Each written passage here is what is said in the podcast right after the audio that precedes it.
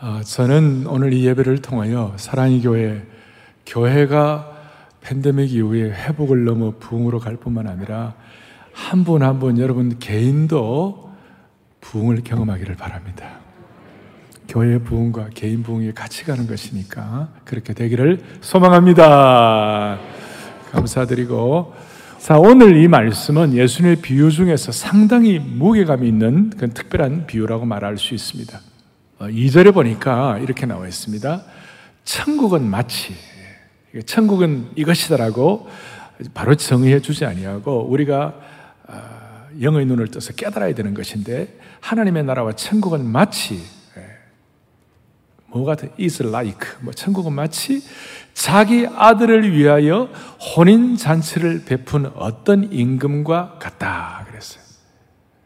그러니까 왕이 그 아들의 혼인잔치를 위하여 왕이 잔치를 베풀었어요. 고대 근동 그 당시에 예를 들어서 이스라엘이라든지 페르시아라든지 바벨론이라든지 이런 그 당시에 최고의 잔치는 왕의 잔치였어요.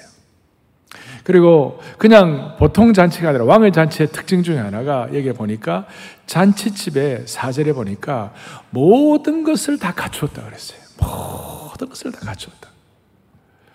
모든 것을 다 갖추었다는 것은 지금 우리 입장하고 그 우리가 지금 하는 일이 일어났던 그 입장하고 그 당시에 그 잔치 왕의 잔치하고는 좀 달라요. 어, 느 정도가 되었나면 어, 그 잔치에 오는데 뭐 음식 이런 건 뭐 당연한 것이고 어, 예복을 입히는데 잔치에 오는 모든 사람들은 예복을 입는 거예요. 미국 같은 경우도 지금 그 어, 들러리를 많이 쓰잖아요. 그, 하는데 들러리 쓸 때에 들러리들 옷을 주로 혼주 측에서 많이 준비할 때가 많이 있어요. 한국은 뭐그잘안 하지만 그래서 예복을 준비하는데 예수님 당시 시대에 그 로마의 유명한 시인이었던 호라티우스라고 있습니다. 호라티우스라는 이 시인이 그 당시에 이런 얘기를 했어요. 어떤 로마의 큰 잘 사는 귀족들은 잔치집을 위하여 잔치를 위해 예복을 5천 벌을 준비했다. 별로 많이 준비 안 한 겁니까? 5천 벌을 준비했어요. 뭐 완벽하게, 막 대단하게 준비를 한 거예요. 오늘 이런 말씀과 비슷한 맥락으로 되어 있던 그 누가복음 14장에도 이런 내용이 나오는데 14장 17절에 오면 이렇게 나와 오소서 모든 것이 다 준비되어 있다. 이것은 구원 역사로 살펴보면 그냥 적당히 오늘 이 혼인 잔치집의 비유 이 정도가 아니고 잔치집에 초대받은 사람들은 정말 복된 사람들이에요. 요한계시록 보면 19장에 보면 뭐라고 나와 있냐면 어린 양의 혼인 잔치집에 청함을 받은 자들은 어떻다? 복이 있도다. 복이 있다. 오늘 우리가 크게 보면 오늘 이 자리가 주님이 우리를 초대하시고 주님이 우리를 붙잡으신 자리인 줄로 믿습니다. 그게 얼마나 귀한 것인지 복음의 신비가 담긴 이 잔치의 특징 중에 하나는 뭐냐면 100% 주인을 위하여 동시에 100% 초대받은 사람들을 위하여 이게 하나님 나라 혼인 잔치의 독특한 신비한 것이 아주 비밀이에요. 마치 예수 그리스도께서 100% 신성을 가지시고 또 100% 인성을 가지신 것처럼 세상에 어느 잔치도 100% 초대받은 사람을 위한 잔치는 없어요. 그러나 하나님 나라의 잔치는 100%왕 대신 하나님을 위하여 뿐만 아니라 그리고 100% 초대받은 사람들을 위하여 열린 것이에요. 그러니까 오늘 이 문제가 여러분들에게 잘 해결되면 오늘 초대받은 사람의 운명이 바뀌게 되는 것이에요. 너무나 감사한 일이죠. 이 하나님 나라 전체의 독특성이라고 말할 수 있는 것입니다. 그런데 이제 문제, 오늘 이제 좀 생각을, 1절부터 7절까지 무슨 일이 벌어지는가? 3절에 보니까 초대를 이렇게 완벽하게 준비해 놓고 하는데 오기를 어떻게 했다고요? 싫어했어요. 초대를 영광으로 생각하지 않았어요. 왕의 초대장을 들고 갔던 하인들이 빈손으로 돌아왔어요. 지금이야 결혼식 초대를 하면 어떻게 됩니까? 우리가 뭐 이메일로 할 수도 있고 뭐 이렇게 문자로 보낼 수도 있고 뭐 다좀 그렇게 합니다만은 당신은 그런 사회가 아니니까 이 왕의 이 혼인 잔치를 만들어 놓고 하인들이 전부 가고 일일이 초대장을 다 전달해주고 일일이 구두로 다 초대를 이렇게 해야 되는 그런 상황이었어요. 그래갖고 하인들이 열심히 뛰었어요. 근데 다 거절을 하는 거예요. 그리고 처음에 초대받은 사람들이 다 거절을 하니까 왕이 다시 사람들을 하인들을 보냈어요. 다시 하인들을 보냈어요. 그리고 5절 6절에 보니까 사람들이 핑계를 대었어요. 어떤 핑계를 대느냐? 그들은 그들이 돌아보지도 않고 초대에 대해서 감사하지도 않고 한 사람은 자기 밭으로 한 사람은 자기 사업하러 가고 초대에 응하지 않았어요. 그리고 이제 이걸 영적으로 보면 하나님 나라의 혼인잔치를 말할 수 있고 또 1차로 이렇게 보냄받은 사람은 구약의 선지자를 얘기할 수 있고 2차로 보냄받은 사람들은 신약의 복음 전하는 자라고 말할 수도 있는 특별한 어려움, 뭐 그런 무리한 해석이 아니에요. 그래서 뭐 나, 자기 나름대로 여러 가지 이유를 가지고 거절했는데 심지어 6절에 초대를 이렇게 공지를 하러 간 하인들을 6절에 보니까 뭐라고 했냐면 그 남은 자들은 종들을 잡아 뭐 했습니까? 모욕하고 그 다음에는 뭐예요? 심지어 죽이까지 아주 무리하기 짝이 없는 악당 같은 그런 역할을 했어요. 이 소식을 듣고 이 소식을 듣고 왕이 7절에 너무나 분노하고 진노를 해가지고 군대를 보내어서 그 살인한 자들을 진멸하고 그 동네를 불살라버린 거예요. 저는 제가 어릴 때 이 이 비유를 보면서 좀 이해가 좀 잘 안 됐어요. 뭐 초대한 거 그거 거절했다고 이렇게 사람들을 다 죽이고 그 동네를 다 불살한다. 이거 좀 너무 과격한 거 아닌가? 너무 좀 오버 그 과한 거 아닌가? 이런 생각을 할 때 어릴 때 있었어요. 예. 아니 잔치 초대를 거절했다고 다 죽여버리고 동네를 불살랐다. 좀 너무한 거 아닌가? 근데 이것은 여러분 단순한 잔치가 아니고요. 이거는 하나님 나라 혼인 잔치고 복음의 잔치예요. 그리고 좀 세게 들어가면 복음을 거부하면 영원한 진노와 형벌을 받는 것이다. 이렇게 말하는 것이에요. 이것은 단순히 잔치에 밥 먹으러 오라 이 정도가 아니고 복음의 깊은 신비가 담겨 있어 가지고 그래서 이게 왕이 노하 였다 그랬을 때 이것은 바로 하나님의 진노를 우리가 엿볼 수가 있는 것입니다. 그래서 이렇게 이제 진노한 왕이 초청 대상자 어느 정도 만들어 놓고 오라고 그랬을 때 안 오니까 이제 플랜 A가 플랜 B가 발동이 된 것이. 그래갖고 8절에 뭐가 나오냐? 8절부터는 이런 내용이 나와요. 이에 종들에게 이르되 혼인 잔치는 준비되었으나 청한 사람들은 합당하지 아니하니. 그러니까 전체 성경 전체 구원 역사를 살펴보면 하나님께서 이스라엘을 우선 선택해가지고 이스라엘을 하나님의 백성으로 만들어 다 하려고 했는데 이스라엘 백성들이 예수 그리스도를 메시아를 거절하고 예수님을 십자가 못 받고 이렇게 하니까 그 왕의 아들을 이렇게 하게 되니까 무슨 일이 벌어졌는가? 복음 전도자들을 통하여 이방인들에게 이 복음의 소식, 이 잔치의 초대가 간 것입니다. 이해가 됩니까? 플랜 A가 플랜 B로 바뀌게 된 것이에요. 그래서 이 초청을 거절하게 되니까 이것이 오히려 평소에 초대받을 수 없는 사람들에게는 놀라운 기회가 된 것이에요. 이스라엘 백성들이 거부하니까 이방 사람들에게 이 초대 초대장의 기회가 넘어간 것이에요. 이것은 마치 구약에 하나님께서 가나안 땅을 주겠다고 그랬는데도 불구하고 계속 거절하고 계속 그렇게 튕기고 그러니까 민수기 14장 30절에 뭐라고 나와 있냐면요. 다시 보겠습니다. 여분네의 아들 갈렙과 눈의 아들 여수아 외에는 내가 맹세하여 너희에게 살게 하리라 한 땅에 결단코 들어가지 못하리라. 이스라엘 백성들이 광야기를 이렇게 통과해 가지고 가나안에 다 들어가야 되는데 사람들이 그 초대를 거부하니까 여수와 갈렙에는 못 들어가게 된 것입니다. 하나의 구약의 예표라고 말할 수 있는 것입니다.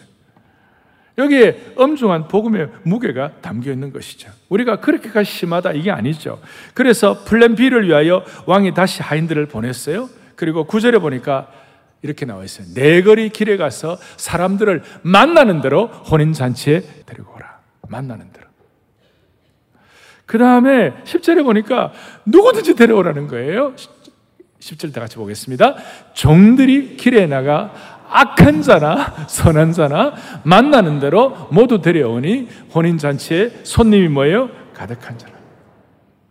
한마디로 플랜 A의 입장에서 볼 때는 어 이거 다 무자격자들인데 누구나 아무나 이 말이 되나? 막 이렇게 얘기할 정도로 사람들을 다 모았어요. 모아가지고 드디어 잔치집이 가득 차게 된 것입니다. 오늘날 차별 없이 허락하시는 주님의 복음의 은혜를 감사합니다. 이제 이런 내용들이 포함이 담겨 있는 거예요. 그런데 이제 멋진 잔치가 시작됐는데 오늘 중요한 주제가 하나 있습니다. 그것이 뭐냐면 이제 왕이 드디어 잔치를 주재하게 들어왔는데 그 중에 한 사람이 왕이 나누어진 아까 말한 대로 왕은 완벽하게 뭘 예복을 다 준비했다 그랬죠? 근데 예복을 입지 않고 한 사람이 자신만의 자기 옷을 입고 있는 거예요. 12절에 말하고 얘기하냐? 친구야. 어찌하여 너는 예복을 입지 않고 여기에 왔느냐? 그러니까 유구문에 아무 말도 안 하는 거예요. 유구문. 대답도 안 하는 거예요. 그리고 갑자기 13절에 급전 직하해가지고 무슨 일이 벌어지는가? 임금이 사원들에게 말하되 그 손발을 묶어 바깥 어두운 데로 내었던지라 거기서 슬피 울며 이를 갈게 되리라. 저도 이거 어릴 때 또 한 번 이거 보면서 야 이건 너무 좀 과한 거 아닌가? 예복 하나 안 입었다고 자기 옷을 입었다고 어떻게 손발을 묶어 바깥에 내었던지라고 하는가? 자, 이렇게 생각할 수 있지만 이제 모두가 다 말씀의 깊은 바다에 들어가겠습니다. 그리고 평소에 여러분들의 신앙관이 좀 잘못되어 있다면 오늘 이 말씀이 여러분들의 신앙관을 눈을 교정하는 축복이 있기를 바라는 것이에요. 그래 새 반짝 일어나는 것입니다. 저는 지금 뭘 말씀하는가? 초청을 거절한 사람들에 대한 얘기를 했습니다. 이제 두 번째로 중요한 것은 예복을 입되 잔치에 우리가 올바른 준비된 예복을 입어야 되는 것이 자기 옷을 입으면 되는 것이 아니고 우리가 잔치에 초대장을 받았는데 이 거부한 사람들 이제 우리가 받고 초대에 응했으나 왕이 준비한 예복을 입지 않은 사람들 저희들이 보았어요. 오늘 키는 뭐냐? 예복을 입되 자기 옷이 아니라 올바른 준비된 예복을 입어야 한다는 겁니다. 중요한 것은 내 마음대로 옷을 입으면 안 되는 거예요. 아무리 멋진 옷이라도 자기 마음대로 입으면 안 되는 겁니다. 논산훈련소에 우리가 훈련하러 들어갔는데 훈련하러 딱 들어가면 우리가 군복을 입어야 되는 것이에요. 훈련복을 입어야 되는 것이에요. 세상에 입던 세계 최고의 명품 옷을 입어도 그거는 훈련할 때는 필요가 없는 것이에요. 그건 다 집으로 돌려보내는 것이에요. 예복을 안 입은 사람은 왜 자기 옷을 입고 참석했을까? 우리가 이렇게 상상할 수 있습니다. 왕이 예복을 준비해 줬지만 이 사람은 그냥 저는 내, 내 옷을 입겠습니다. 내 옷이 더 좋습니다. 저는 내 옷이 좋아서 저는 갈아입지 않겠습니다. 그리고 왜 안 입었냐 그랬을 때 유구문인데 그러나 그 마음에 이런 마음이 포함되어 있어요. 저는 제 옷에 자신이 있습니다. 제 능력에 자신이 있습니다. 제 의에도 자신이 있습니다. 제 능력과 제 의로 하나님 앞에 설 준비가 되어 있고 제 삶은 정당합니다. 한번 보세요. 내 능력 보고 내 선행 보고 내 인격과 삶을 보세요 하고 튕기는 거예요. 근데 이 사람이 아무리 자기 멋진 옷이 있다 하더라도 이 사람의 가장 큰 문제는 하나님이 예비하신 의의 예복을 입지 않은 것이 문제라는 것이에요. 우리는 지금 플랜 A가 끝나고 플랜 B에 들어온 것 그것만 충분하지 않아요? 하나님이 준비하신 예복을 입어야 되는 것이. 예수 그리스도의 보혈로 씻어진 새로운 의의 옷을 입어야만 하는 것이에요. 우리가 저 우주에 갈 때 우주복을 안 입으면 우주에 가서 다 죽어요. 아무리 지상의 최고의 명품 옷이라 하더라도 우주에 가면 우주복을 입어야 되는 것이에요. 왕이 준비한 예복은 예수님께서 십자가에서 우리를 위해 흘리신 보혈의 능력을 믿고 찬양하고 고백하는 자가 입는 옷인 줄로 확신하는 것이에요. 예수님이 입혀주시는 의의 옷이에요. 이거는 자기 의로움으로는 이 옷을 못 입어요. 아마 본문에서 예복을 입지 않는 사람은 자기 옷을 입은 사람은 세상적으로는 대단한 사람일 수도 있지만 이 사람은 정말 영적으로 문제가 있고 웃기는 거예요. 아마 이 사람은 저는 존경받고 품이 있는 사람입니다. 저는 제가 만든 옷을 입고 이 잔치에 참여할 것입니다. 어떻게 보면 상당히 교만한 것이죠. 사랑하는 형제자매 여러분, 우리는 잘 알아야 합니다. 우리의 의는, 인간의 의는 더러운 옷과 같은 것입니다. 이사 64장 6절을 함께 보겠습니다. 무릇 우리는 다 크게요. 우리의 의는 다 어때요? 다 더러운 것 같다. 우리에게는 인간적인 자기 의의 멋진 옷이 필요한 것이 아니라 주님이 예비하신 올바른 의의 옷, 어린 양의 피로 씻겨진 예복이 필요하다는 것입니다. 그렇지 않으면 13절에 사환들에게 말하되 바깥 어두운 데 내어침을 당하고 거기서 슬퍼 울며 이를 갈게 되는 겁니다. 영원한 형벌을 받고 지옥으로 떨어지는 영혼의 절망과 슬픔의 깊은 표현이 되고 있는 것입니다. 그러니까 잘못된 옷, 자기 옷을 입은 사람은 영원한 형벌을 받고 예수님이 주신 의의 옷을 입은 사람들은 영원한 잔치에 들어가게 됩니다. 사랑하는 성도 여러분, 나의 의로움과 나의 힘, 나의 정당함으로 하나님 앞에 서는 것이 아닙니다. 어린 양의 혼인 잔치에는 우리는 하나님께서 직접 직조하시고 직접 짜시고 만드시고 수놓으신 예복을 입어야만 하는 겁니다. 이건 내가 준비한 것이 아니라 누가 준비한 거예요? 하나님이 준비한 이걸 우리가 믿음으로 이 잔치 초청에 응하고 이 옷을 입고 잔치에 참여하는 것입니다. 그리고 신학적으로 보면 오늘 이 혼인 예복은 우리에게 전가되는 예수 그리스도의 의를 말하는 것입니다. 우리에게 예수님의 의가 전가됐다, transfer 됐다. 예수님의 피 흘리신 그 의의 옷이 우리에게 전가된 은혜를 주님을 찬양하는 것이에요. 혹시 우리에게 더러워진 예복이 있으면 요한계시록 7장 14절에 뭐라고 말씀하느냐? 이렇게 말씀합니다. 어린 양의 피에 그 옷을 씻어 희게 하였느니라. 저는 오늘 이렇게 한복을 입고 있습니다. 이건 아마 서너 번 입고 나면 더러워지는 것입니다. 이 특별히 한국 동정은 이게 쉽게 더러워지는 것이에요. 그런데 깨끗이 씻으면 또, 또 깨끗하게 되는 것이죠. 우리는 우리 입은 옷이 더러운 옷들이라도 할지라도 그리스도의 피의 복음에 우리가 목욕하게 되면 이것이 깨끗하게 되는 줄로 확신하는 것이에요. 오늘 여러분과 제가 더러워진 누더기 옷과 같은 오염된 옷을 입고 있다면 이 말씀 그대로 믿고 다시 한번 더러워진 예복을 지금 주 앞에 벗어서 샘물같이 솟아나는 보혈로 깨끗하게 씻김 받기를 바라는 것이에요. 이 예복을 입고 새로워진 것이 얼마나 감사한지. 제가 최근에 한국교회 중견 남자 탤런트가 계시는데 그분은 아마 신앙생활 하기가 잘 못하시는 건데 그분의 어머님이 타종교를 믿다가 아주 예수님을 잘 믿게 됐어요. 그래가지고 이분이 어, 예수 처음 믿을 때부터 새벽기도 나가시고 열심히 이렇게 하셨는데 아들이 어머님 이제 무난하니까 자네 말이야. 아, 나 요즘 예수 믿고 난 참 큰 은혜를 받았다. 그래 뭘 받았, 받았냐니까 나 이제 교회에서 집사 되었다. 집사 되었다. 뭐 집사가 뭔지 잘 모르니까 어머니 교회 집사가 뭐예요? 그래 물으니까 그 어머니가 진지하게 교회 집 사는 말이야. 천국에 집 사놓는 것이란다. 다시요. 천국에 집 사놓는 것이란다. 얼마나 순전합니까? 사랑의 교회 모든 집사람들 천국에 집 사놓는 은혜가 있기를 바래요. 아직까지 사랑의 교회 집사님 안 되신 분들은 집사님 되시기를 바래요. 제가 이런 말씀을 드리지만 여러분들 모두가 다 의의 옷을 입고 정말 하나님 나라 맨션을 준비하는 거룩한 주의 백성 되기를 소망하는 것이에요. 그런데 왜 사람들이 이 초대를 거부하고 잔치에 와서도 왜 예복을 입지 않습니까? 결국은 예복 안 입고 거절한 이유는 왕권을 인정하기 싫어서 왕대심을 인정하기 싫어가지고 좀 더 깊이 들어가면 그 아들 되시는 우리 예수 그리스도의 주인 되심을 인정하기 싫어가지고 이 비유에는 이런 복음의 신비가 담겨 있는 것이 왕대심을 인정하지 않고 심지어 아들이 자신들을 다스리며 왕노릇하는 것도 인정하지 않고 그래서 임금에게 경의를 표하지 않고 왕자의 권위도 인정하지 않는 것 계속 자신의 독립적인 주권을 주장하기 위하여 밭과 사업을 핑계로 된 것입니다.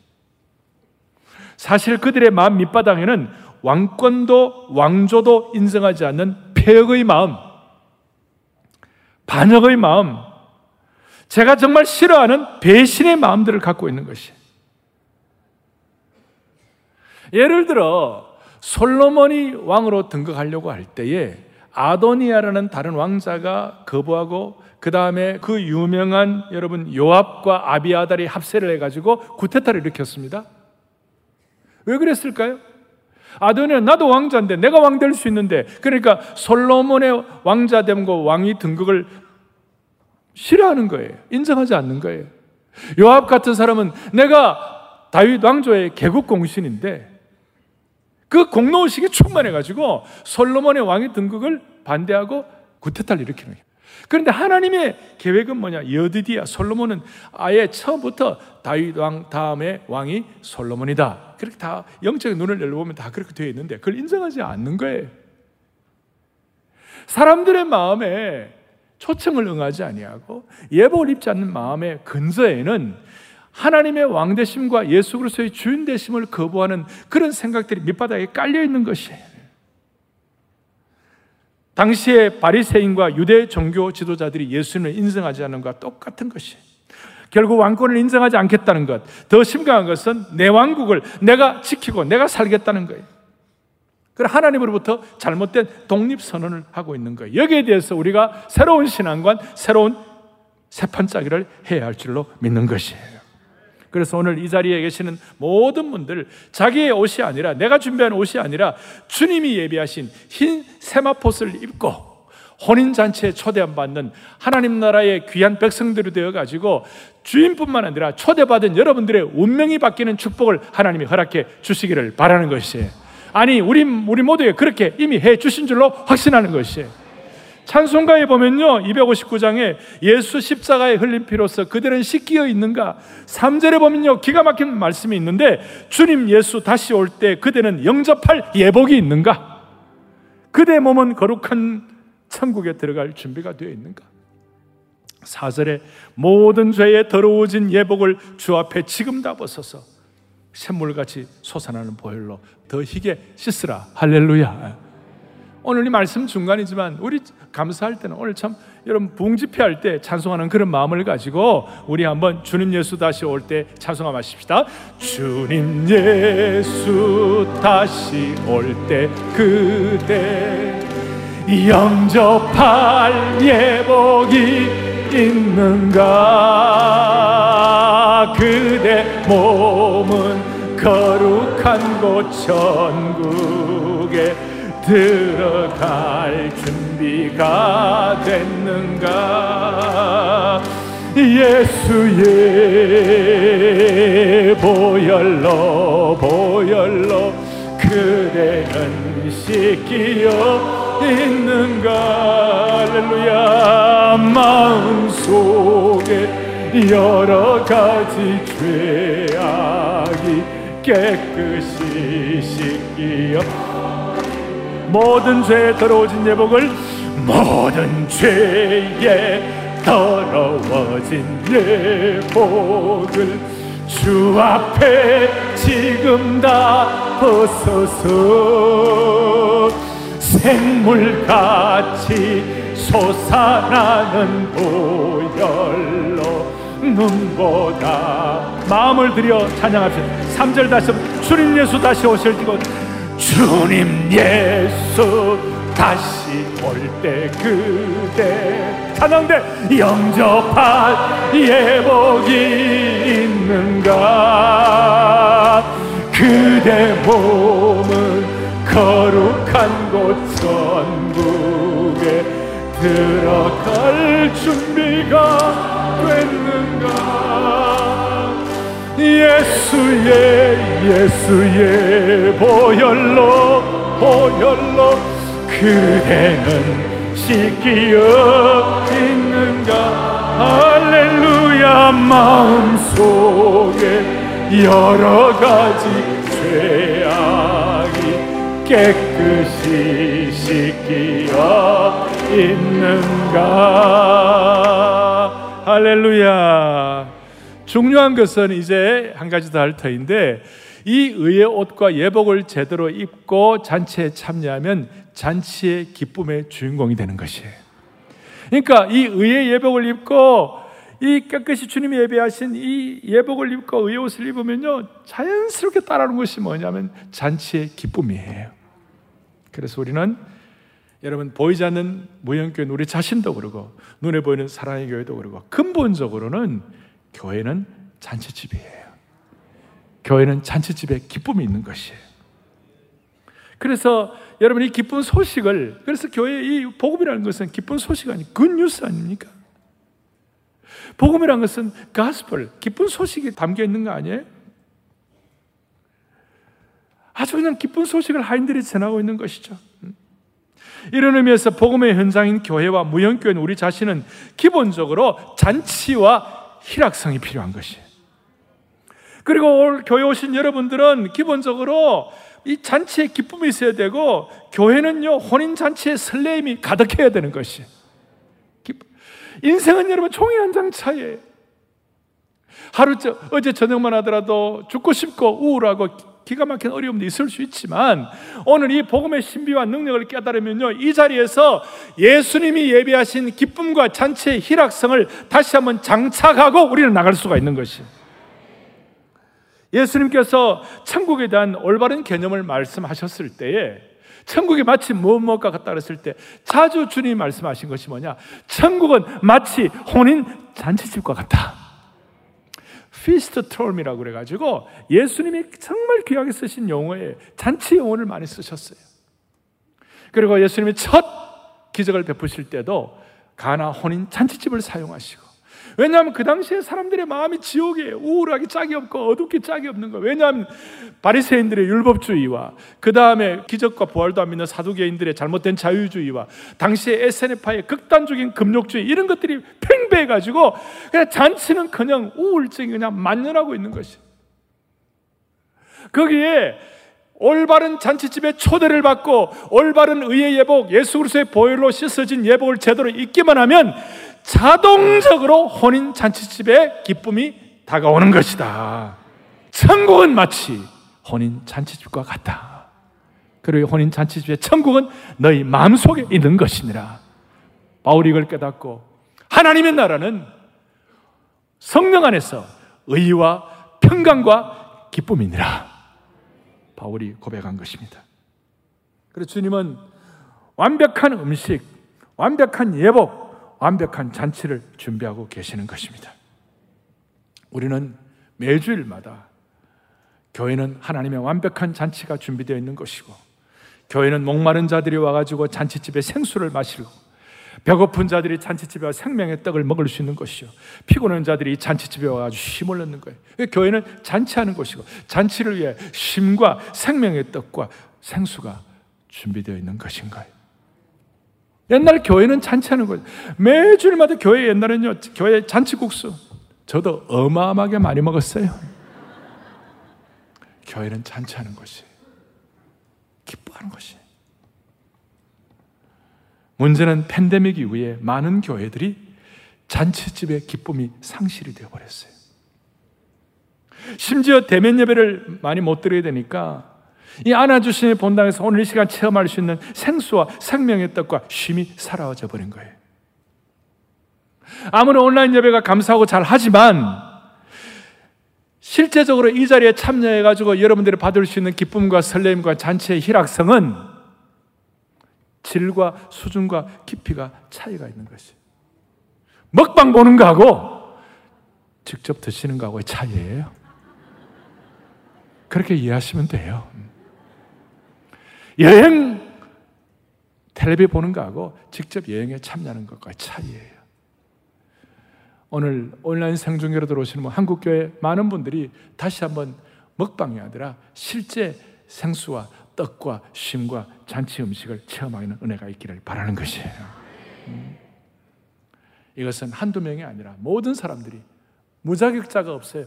그래서 피를 믿는 사람 다 참여할 수 있는 것이에요. 그래서 노아복음 13장 이런 내용을 말씀하고 있어요. 사람들이 동서남북으로부터 와서 하나님 나라의 잔치에 뭐예요? 참여하리네. 참여하리네. 참여하리네. 사랑하는 형제자매 여러분, 예수님 잘 믿으면 처량한 거 아닙니다. 우리가 십자가 지고 고난도 겪지만 제가 분명히 외칠 수 있는 것은 기독교는 기쁨의 종교입니다. 그리고 잔치가 있는 것입니다. 잔치 용어 확실한 것입니다. 우리가 경건하고 거룩하게 살아야만 하지만 그것은 차갑고 무거운 경건이 아니라 순전한 어린아이 같이 기뻐하고 즐거워하며 찬양하는 잔치성을 지닌 경건인 것입니다. 차갑고 무거운 경건이 아니라 잔치하는 기쁨의 경건이 되어야만 하는 것입니다. 오늘 우리 교회 올해 교회를 섬긴 우리 중직자들 여러 성도들 한번 생각. 교회가 이런 잔치성도 없고 이런 잔치에 대한 확신도 없고 잔치집에 하인처럼 기뻐하지도 않고 교회가 초상집 같다면 어떻게 믿지 않는 사람 오라고 얘기할 수 있겠어요? 안 되는 거예요. 여러분과 저는 초상집의 하인이 아니고 잔치집의 하인인 것이에요. 여러분과 저는 초상집의 성도가 아니고 잔치집의 성도가 되는 것이에요.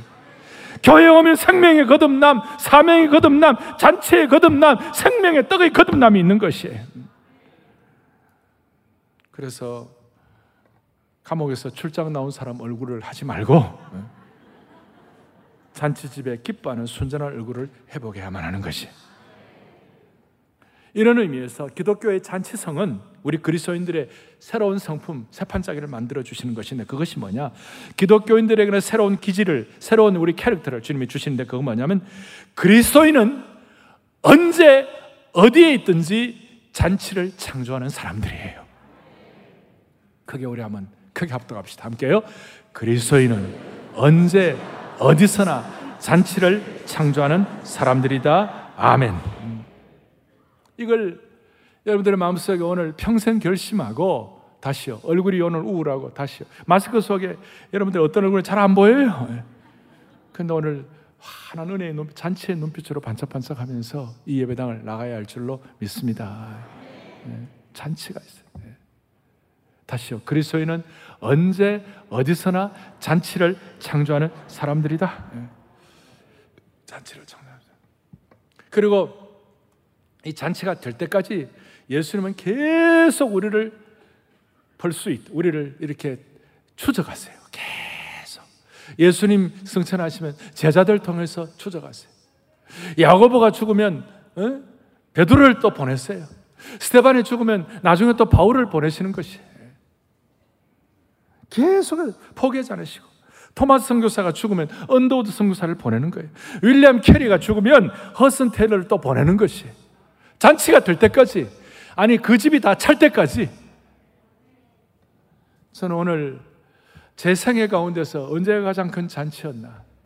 언제 내가 가장 기쁘고 감사했나? 오늘 그 말씀을 여러분들과 같이 나누고 말씀을 정리하려고 합니다. 1978년도 7월 달에 7월 셋째 주일 날 오카는 목사를 모시고 그 우리 대학부 청년들이 수양회를 했어요. 한 40여 명이 참여를 했어요. 너무나 큰 은혜를 받았어요. 그 수양회를 정리하면 생명과 교제와 기쁨이 충만했어요. 요한일서 1장 1절로 4절까지 태초부터 있이 생명의 말씀에 관해서는 우리가 들은 바요. 눈으로 자세히 보고 손으로 만진 바라. 생명의 능력에 관해서 듣기만 한 것이 아니라 입체적인 체험을 실제로 부흥을 체험하게 된 거예요. 그럴 때 주님과의 올바른 교제와 사귐이 있게 하시고 3절에 4절에 이 일을 통해 자연스럽게 너희에게 기쁨이 충만하게 될 것이니라. 그러니까 생명과 교제와 기쁨의 능력을 실제로 체험했어요. 소위 의의 예복을 입은 것이죠. 그게 7월달. 그리고 사랑의 교회가 그 당시엔 강남 은평교회라 그 다음 주일날 사랑의 교회가 개척이 돼. 78년도 7월 마지막 주에. 그런데 이 생명의 옷을 입고 예복을 입으니까 잔치하는 거예요. 마음이 기쁜 거예요. 아까 말한 대로 예수 믿는 사람들은 언제 어디서나 기쁨을 창조하는 사람들. 이 은혜가 막 넘치니까 8월달 그 방학 동안에 가만히 있을 수가 없는 거예요. 그래서 어떻게 하면 좋을까? 9월 25일 날 925 생교기의 날을 만들자. 생교기가 뭐냐면 생명교제 기쁨의 날. 그래서 이 일을 위하여 우리가 최선을 다해보자. 잔치의 은혜를 받은 사람들 최선을 다해보자. 그래서 영적인 비상사태를 선포하고 8월 한 달 동안 9월, 9월, 이제 8월 이제 방학 지나고 8월 말부터 9월 25일까지 한 달 동안 하루도 빠지지 않고 아침에 잠깐 교회 갔다가 캠퍼스에 가고 대학생들끼리 그 다음에 또 아침 못 가는 사람 저녁에 오후에 캠퍼스 갔다가 와서 하루도 안 빠지고 그래서 대학부 전체 집회 시간에 비상벨을 한번 눌리고 그 다음 우리가 영적인 기쁨을 한번 같이 나누자 그래서 그 당시에 무슨 대학생들이 모이면 무슨 뭐 돈 받고 이런 거 우리 그런 거 하지 말자. 우리가 최선을 다해 잔치하자. 그래서 생명의 시간, 기쁨의 시간, 교제의 시간을 만들자. 먼저 생명의 시간을 위하여 오후 2시부터 밤 10시까지 먼저 친구들을 초대해 가지고 복음을 나누자. 사영리를 나누고 bridge illustration으로 다리 예화를 나누고 그 다음에 캠퍼스별로 교제하고 그 다음에 교제를 위하여 같이 우리 다 같이 밥 먹자. 저녁을 다 준비하자. 저녁 다 준비하고 저녁 마치고 난 다음에 7시, 7시부터 9시까지 집회를 했어요. 생명교제 기쁨의 시간. 생명에 대한 찬양 부르고 기쁨에 대한 찬양 부르고 교제에 대한 찬양 부르고 그리고 오카노 목사님께서 마지막 설교하면서 콜링을 했어요. 여러분 근데 그게 돈 안 듭니까? 돈이 없어요. 근데 우리가요 한 달 동안 기쁨으로 헌금을 했어요. 대학생들 무슨 돈이 있어요? 300만 원을 헌금, 300만 원을 다 모았어요. 그 당시 여러분 서민 아파트 한 채가 천만 원이었어요. 서민 아파트 한 채가 천만 원인데 대학생들 한 50명이 300만 원 모으면 작게 모은 겁니까? 많이 모은 겁니까? 이제 대답하시네. 아, 그래갖고 그날 50명이 대학생들 500명을 초대를 했어요. 10배를 초대했어요. 그래갖고 그 생명의 제품의 시간을 통하여 우리가 예수 믿는 분들 나오라고 그래서 콜링을 하니까 그 중에 50명이 예수 믿겠다고 결심을 했어요. 그때부터 청년대학부가 폭발적으로 부흥하기 시작했어요. 부흥의 시작이었어요. 저는 이게 왜 오늘 이 시대는 안 될까? 이런 생각을 하고 사랑의 교회가 9월 26일 날 916 이름도 좋죠? 9월 25일보다 하루 더 가가지고 916 한국교회 섬김의 날. 그래서 우리 교회가 지방에 있는 또 시골의 미자립 교회 이런 교회들 한 5천 명의 목사님들을 초대하려고 합니다. 그래갖고 우리가 받은 이 생명과 복음과 기쁨을 같이 나누려고 합니다. 사랑의 교회 이 다락방과 순장반 은혜를 같이 나누려고 합니다. 우리가 가진 꿈과 기쁨과 포에버와 어린아이부터 포에버리까지 영적 재성산의 이 사명과 기쁨을 같이 나누려고 합니다. 여러분 어떻습니까? 아이고 50명이 500명 초대하는 것보다도 우리 교회가 지금 5천명 초대하는 게 훨씬 쉽습니다. 또 반응을 안 하세요? 50명이 500명 초대하는 것보다 지금 우리가 5천명 초대하는 게 훨씬 쉽습니다. 우리 모두가 다 이 영적인 잔치에 참여하십시다. 그럼 여러분들의 기쁨도 배가 될 것입니다. 가정 가정마다 축복이 될 것입니다. 시골에 있는 목사님들 집에 초대하라고 그랬어요. 고3 학생들 있는 집은 쉽지 않을 거예요. 그러면 그 주위에 모시고 이렇게 할 수 있어요. 그래서 제가 오늘 선언하는 거예요. 여러분들이나 사랑의 교회나 한국 교회가 부흥하려면 반드시 복음의 예복에 대한 이 복음의 생명의 역사가 충만해야 한다. 그리고 그걸 통하여 반드시 잔치가 따라와야 할 것이니라. 그렇게 할 때 한국 교회 다시 한번 회복을 넘어 부흥의 역사에 진입을 하게 될 것입니다. 할렐루야. 하나님의 나라는 말이 있지 않고 능력이 있는 것입니다. 가슴에 손을 얹고 기도하겠습니다. 사랑하는 형제자매 여러분, 오늘 우리 인생 어떻게 살면 됩니까? 어떻게 준비하면 됩니까? 왕의 혼인잔치에 부름받은 자처럼 살면 되는 것입니다. 9.16 한국교회 섬김의 날 어떻게 준비합니까? 어렵지 않습니다. 왕의 혼인잔치처럼만 준비하면 되는 것입니다. 그러면 하나님이 기적을 베풀어 주실 것입니다.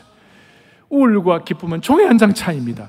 오늘 이 말씀을 통하여 우리 모두가 다 적용함으로 말미암아 우리 모두의 생애와 삶이 새로워지기를 바라는 것입니다. 주님 오늘 이 말씀이 주님의 말씀이 되게 하여 주시옵시고 복음의 깊은 신비를 체험하게 하여 주셔서 모두가 다 언제 어디서나 하나님의 기쁨을 창조하는 예복을 입은 주의 백성들 되게 하옵소서.